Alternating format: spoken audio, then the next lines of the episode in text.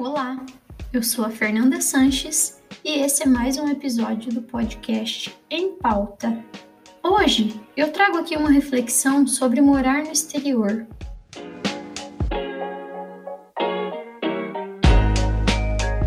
Eu nasci e morei a vida toda na cidade de Toledo, interior do Paraná.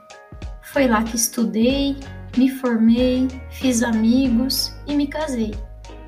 Mas um belo dia, tudo mudou. A partir de uma oportunidade de trabalho na Europa, eu e meu marido nos mudamos para a França.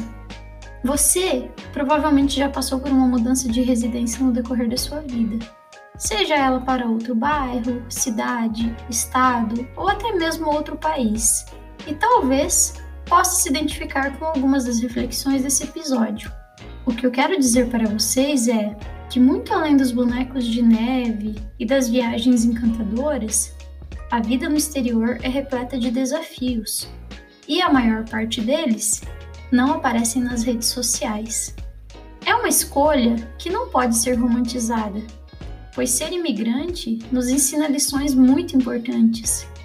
É necessário reaprender muitas coisas, outros idiomas, adequar seus comportamentos e cultura, recomeçar a carreira profissional, reconstruir as redes de apoio, readaptação, dentre tantas outras coisas necessárias para nos reajustarmos. E a saudade de casa, da família, dos amigos? Ah, essa dói. Dói no fundo da alma.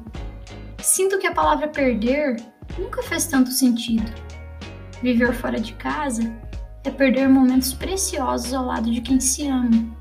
É perder os assuntos, é perder vínculos, e também amizades. É perder eventos únicos, é perder um pouquinho da identidade. Sabe aquela história de que as pessoas só dão valor quando perdem? É muito real.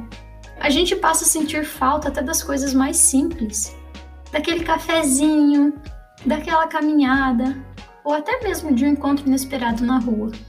Porém, em contrapartida, a palavra ganhar também passou a fazer mais sentido.